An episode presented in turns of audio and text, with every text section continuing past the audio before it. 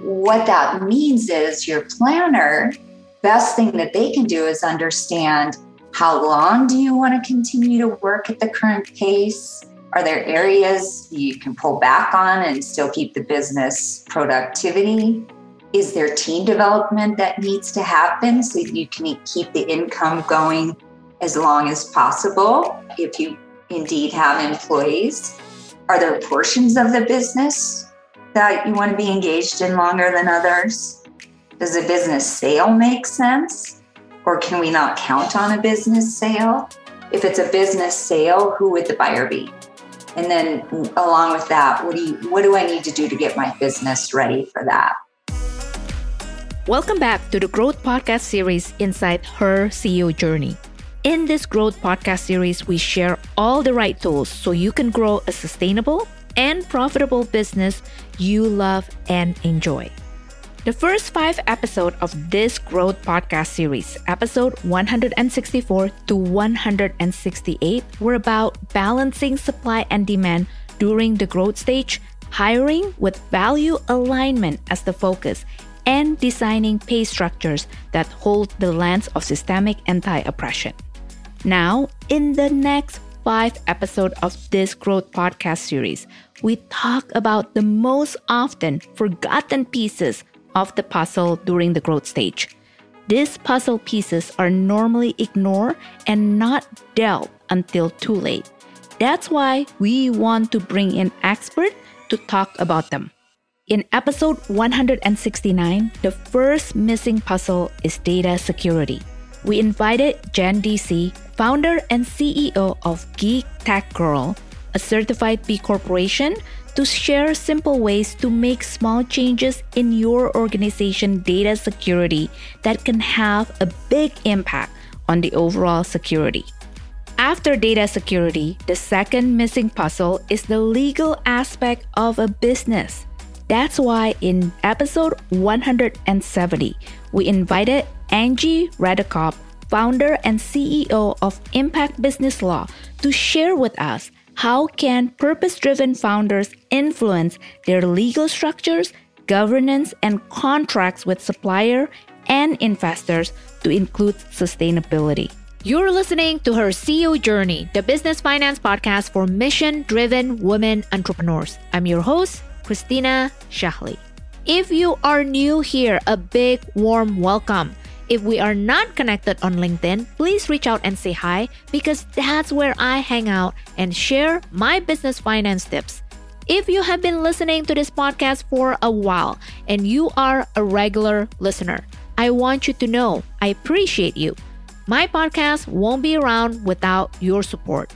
This is a free weekly show where my guests and I want to inspire you to balance between mission and profit, to create an impact in this world, and to achieve financial equality through your business for good. In this week's episode, episode 172, our guest is Julie Martinez, the managing principal at BSW Wealth Partners, a certified B Corporation we discuss how female founders can be ready for retirement and exiting their businesses. As a female founders, you have unique financial planning challenges, not because you don't know how to do it, but because you don't have time. You are busy building and growing your business and often taking care of your family too. At the end of the day, you will exit your business in one of two ways messy and not ready, or with a plan in place for financial and personal freedom. Getting ready for retirement and exiting your business is a process and it takes time. One of the important areas you need to get ready for is getting your business finances organized so you can make sure you get the highest value possible when you exit. When you need a strategic partner to get your business finances organized, connect with us at theprofitreimagine.com forward slash let's chat, and our fractional CFO can help you. Now, let's find out Julie's CEO journey. Julie Martinez, welcome to her CEO journey. It is a pleasure to have you here today. It's such a pleasure to be here. thank you so much for being here today. And I would love to hear your journey to becoming a partner and senior advisor at BSW Wealth Partner. Yeah, absolutely. I'd love to share that. So, I, you know, I actually would say that my journey started when I was just a child, truly. My mom was a realtor and she was really committed to her work and her clients. I spent so many hours growing up alongside her at her office or along on showings. When I went to college, I studied psychology and neurobiology, but I also loved math. I was fascinated with the human brain, decision making.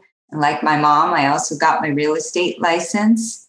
I was somebody who balanced my checkbook for fun and spent time in Excel spreadsheets as a way to unwind and relax. That's you. That's you. yeah. In in my 20s, I had a great mentor who had a group of companies. There was a commercial and real estate brokerage, a business valuation and commercial appraisal business, and a financial advisory firm. So I initially started on the commercial and business brokerage side, but the financial advisory side was like love at first sight for me. It contained everything I loved in one profession, getting to know people, how to foster good decision making, constantly changing environment of market, tax and legal changes, and lots of number crunching. I just loved it immediately. It was like finding my home. So, over the next few years, I completed this certified financial planner coursework and continued working at the same firm. I learned a ton. I grew out of the support role I had there. So, next, I spent some time working in trust and estate administration. And this hmm. was for a large bank those years were brutal. I'm so grateful because during that time, I got to see how estate planning documents played out in real time after a death. So, from a technical perspective, being in that role really sharpened my skills. I got to see the language of trust provisions and those legal details come to life before me. So, I had a front row seat to how those provisions and details fit or didn't fit into people's lives. But the most difficult part for me, and the reason why I say it was brutal, was witnessing the grief. One of my assistant's jobs each day was to cross check the daily obituaries against the wills the bank customers had asked our department to keep on file. So my role was to serve as the personal representative or executor where the deceased had named the bank in that role. So the clients I worked with were always the survivors. Often I was the first financial professional on the scene, and the first time I would meet them would be after the death. It taught me so much about how grief or extreme stress can affect one's ability to focus make decisions, can affect energy levels and capacity for learning. You can imagine how important all those things are when you're talking finance. So that really inspired me to become a student at the Sudden Money Institute. And this was in conjunction with my work life. And in that study, I learned about financial transitions and the special skill sets required to support those going through huge money changes. So that could be death, but it also includes things like business exits or really any big windfall event. And the layers of complexity are just so much greater in those situations. So and then during that time, I was recruited away from the bank and became a partner in the RA firm that I was at prior to BSW. Absolutely. You love entrepreneurship, right? By the time I became partner here at BSW, I'd been in the industry over 20 years and had really committed the blood, sweat, and tears to have the growth. But in BSW, I found colleagues that really got the work that I wanted to do. And we're also passionate about making an impact. At that time, when you started thinking of joining BSW, what really stood out to you that BSW is different than other wealth management firms?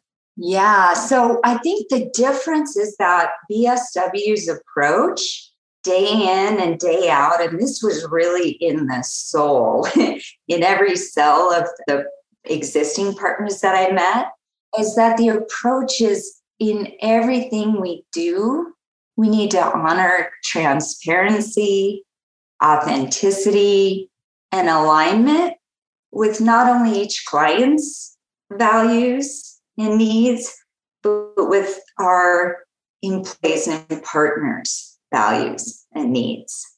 Do you work with a lot of female founders in your practice? I do. And I've I, I think just because of my history, part of that was by choice and part of that was by luck and just sort of the pathway of my life. But the accumulation of experiences and expertise that I've had with real estate business valuation and complex legal structures and so on just sort of augurs towards uh, working with female founders. One other thing that I found different about BSW, and that this is a piece of it too, is that when we think about sustainability as a firm, that means that each of our advisors, each of our professionals are working with clients that are a good fit for them for a lifetime. So for me, I work with a lot of female entrepreneurs. Honestly, it's a selfish thing too. I just love it it's so interesting. It's so rich. I mean, I'm truly, my life is enriched. They make me smarter. They make my life more interesting. And I'm able to help them. So it's this very symbiotic relationship, I would say. Yeah, I agree with you. I am selfish too because I work with a lot of female founders and then that's a selfish reason. One side of it, I I want to see them succeed right? I want to see them succeed in their business. And then I think that only like 2.9% of female founders that is uh, making over seven figures, right? Over a million dollars, which is, I think that is a very, very low number. And personally, I want to see more. I agree with you. And I think that it is part of what certainly our culture, our Western culture. It's part of what our Western culture needs that dynamic, that infusion of that diverse ecosystem that a female founder adds.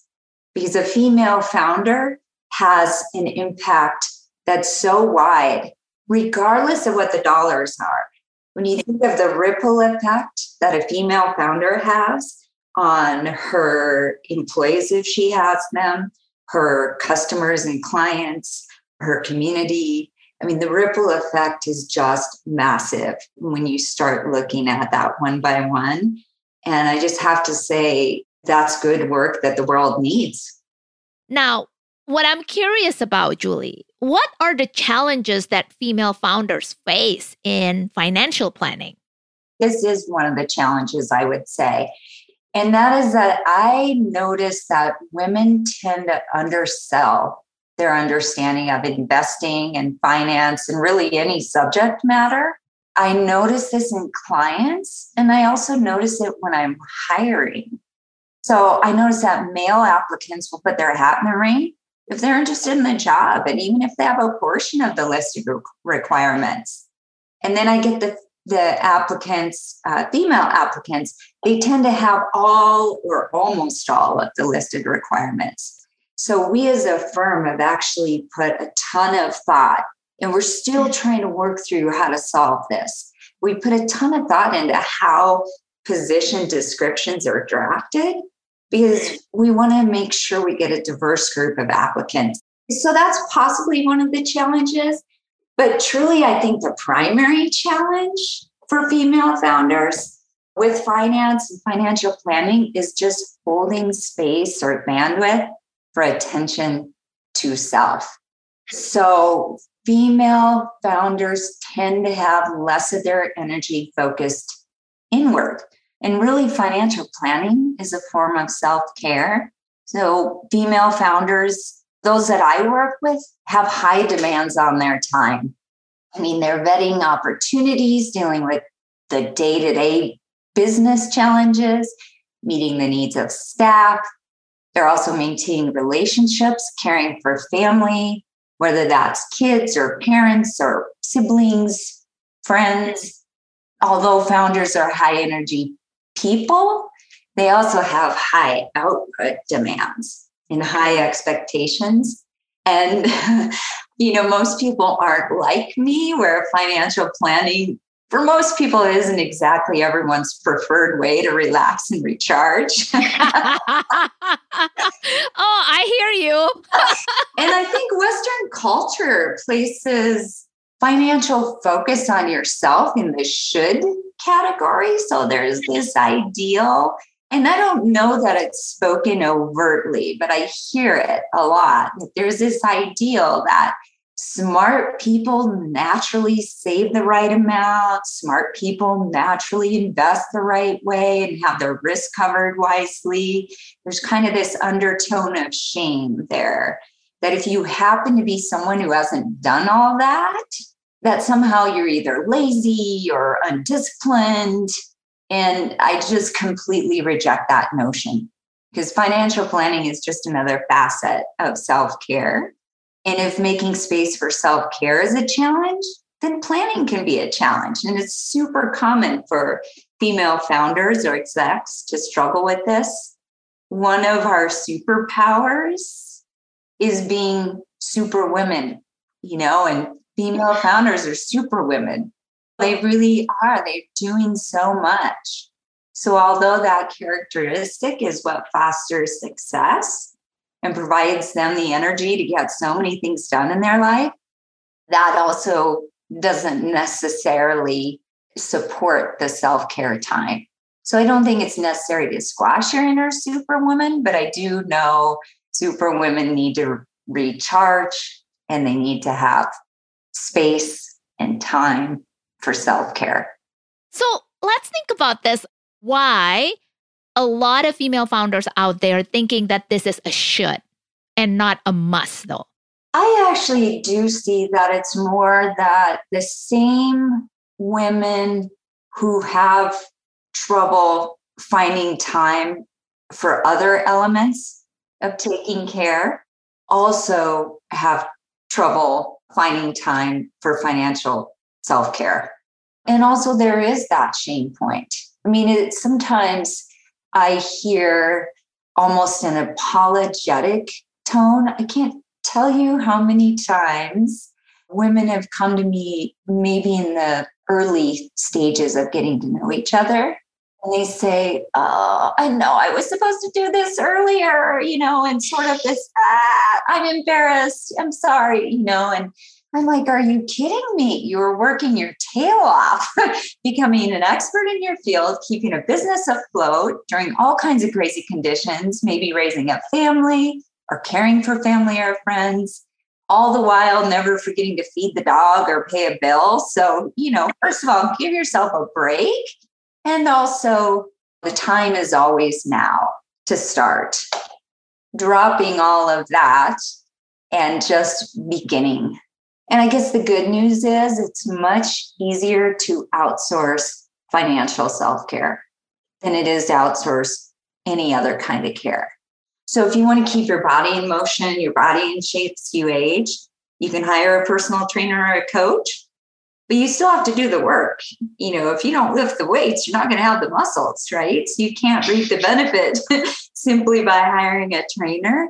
But finance can be a much lighter load you really just need to take the time to direct your advisor or your team so that they understand you, your values, your vision, what you want from your money now, what you hope your money can do for you in the future. And there are actions to follow through on, maybe signing paperwork to set up a retirement account, for example. The time and bandwidth required from an individual is minimal compared to other forms of self care if you outsource logistics. I think personally for me, sometimes I know it doesn't take a lot of my time and I'm not a person that would look at like the type of investment where I invest. I just want to get a general understanding, the big pictures. Is it going to be a fixed income? Is it going to be ups and down more on equity? But even that sometimes personally, Julie, it's exhausting. even though even though I'm dealing with numbers all the time, but I think thinking about personal finance perspective, like the planning for personal finance, is different than business finance. There are a lot more ins and out as well. I told my advisor, can you just tell me one, two, three, and then what I need to digest over here? And then here's what I need. And can you just help me with the scenario? And then we can move from there. You're so spot on with that because that's actually one piece of advice that I would give every female founder. So, first of all, if you don't have an advisor, get an advisor. If you have an advisor already, make sure that's dialed in. So, what I mean by that is if the advice you're getting or the level of detail you're getting isn't isn't what you need, be explicit about that communicate about that. I think you're doing the right thing with that. What I would say is that the word advisor can have a lot of different meanings. Yes. And I would say, I, I wouldn't give the same advice to the general public, by the way. But being an entrepreneur, no joke, it's a complex life path. Not one of my entrepreneur clients had a simple life. They all have complexity. They're brilliant, curious, hardworking people, and it's complicated. So, although I wouldn't tell everyone to get an advisor, I think if you're an entrepreneur, you need an advisor. Now, I want to talk a little bit more about exit strategy from a business perspective. When you start talking about exit strategy, that is not like a year or 12 months planning it can take sometimes years and continuous planning with an advisor because one of the your expertise is huge money changes financial transition is business exit can you help my audience to understand how should they plan for an exit strategy i think this has changed over my career quite a bit actually so early in my career two and a half decades ago or so, it was common for clients to have an age picked. You know, even early in their career, I want to I want to be done by the time I'm X. And I rarely see that now. I just I, I notice our expectations for our engagement with work have shifted a lot. So people are doing that informal cost benefit analysis you know, late in their careers, even. So at the outset of a career and even into mid to late stage business, the overwhelming expectation I hear from people is that people expect to evolve, transition, change the opportunities they're engaging with, rather than envisioning a hard stop at a certain date. So they may even expect to do many things over their lifetime. So that creates more nuance. What that means is your planner, best thing that they can do is understand how long do you want to continue to work at the current pace? Are there areas you can pull back on and still keep the business productivity? Is there team development that needs to happen so you can keep the income going as long as possible if you indeed have employees? Are there portions of the business that you want to be engaged in longer than others? Does a business sale make sense? Or can we not count on a business sale? If it's a business sale, who would the buyer be? And then along with that, what do you what do I need to do to get my business ready for that? That is a lot to be going on in, in the background. But I think those are the conversations, more life visioning conversations that as long as you're having those with your advisor, then as an advisor, my work is to take that vision and the varied income and expense needs that are happening over that desired arc and help create the plan for how to fill in the gap.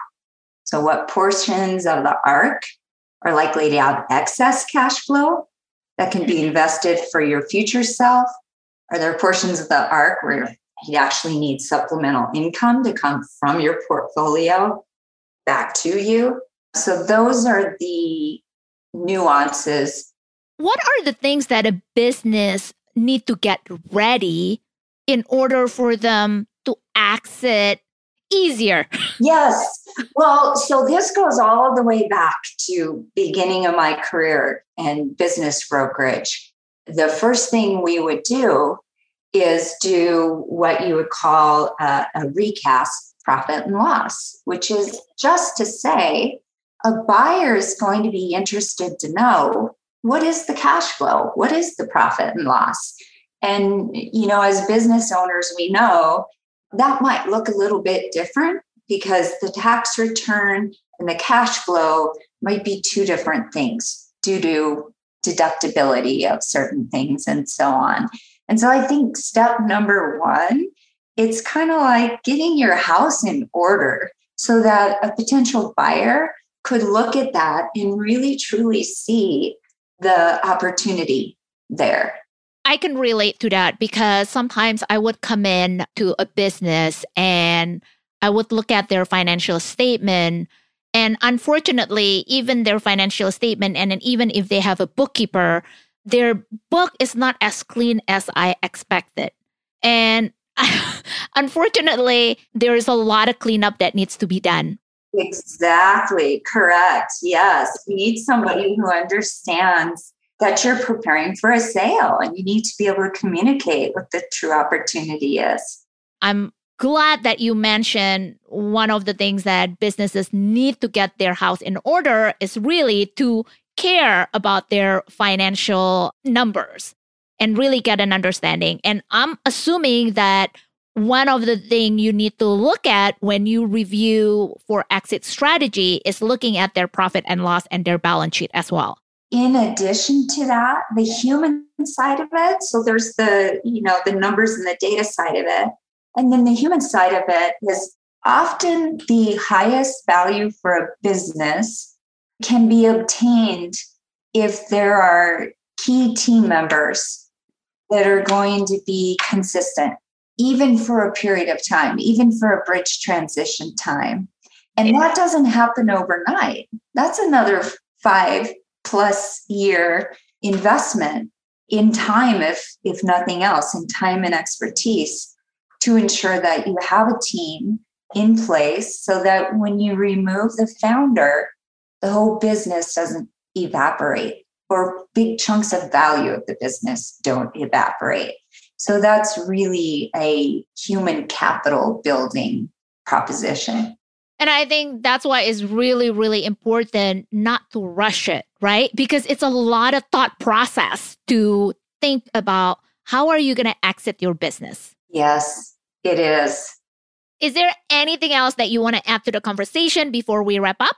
I guess I would just encourage women to surround themselves with advocates and supporters Women entrepreneurs are some of the most brilliant, curious, hardworking people I've ever met. And every one of them has made sacrifices. And everyone that I've known deserves the best chance possible to follow their dream career and life arc. So I would just encourage each of you, you deserve it. Surround yourself with advocates.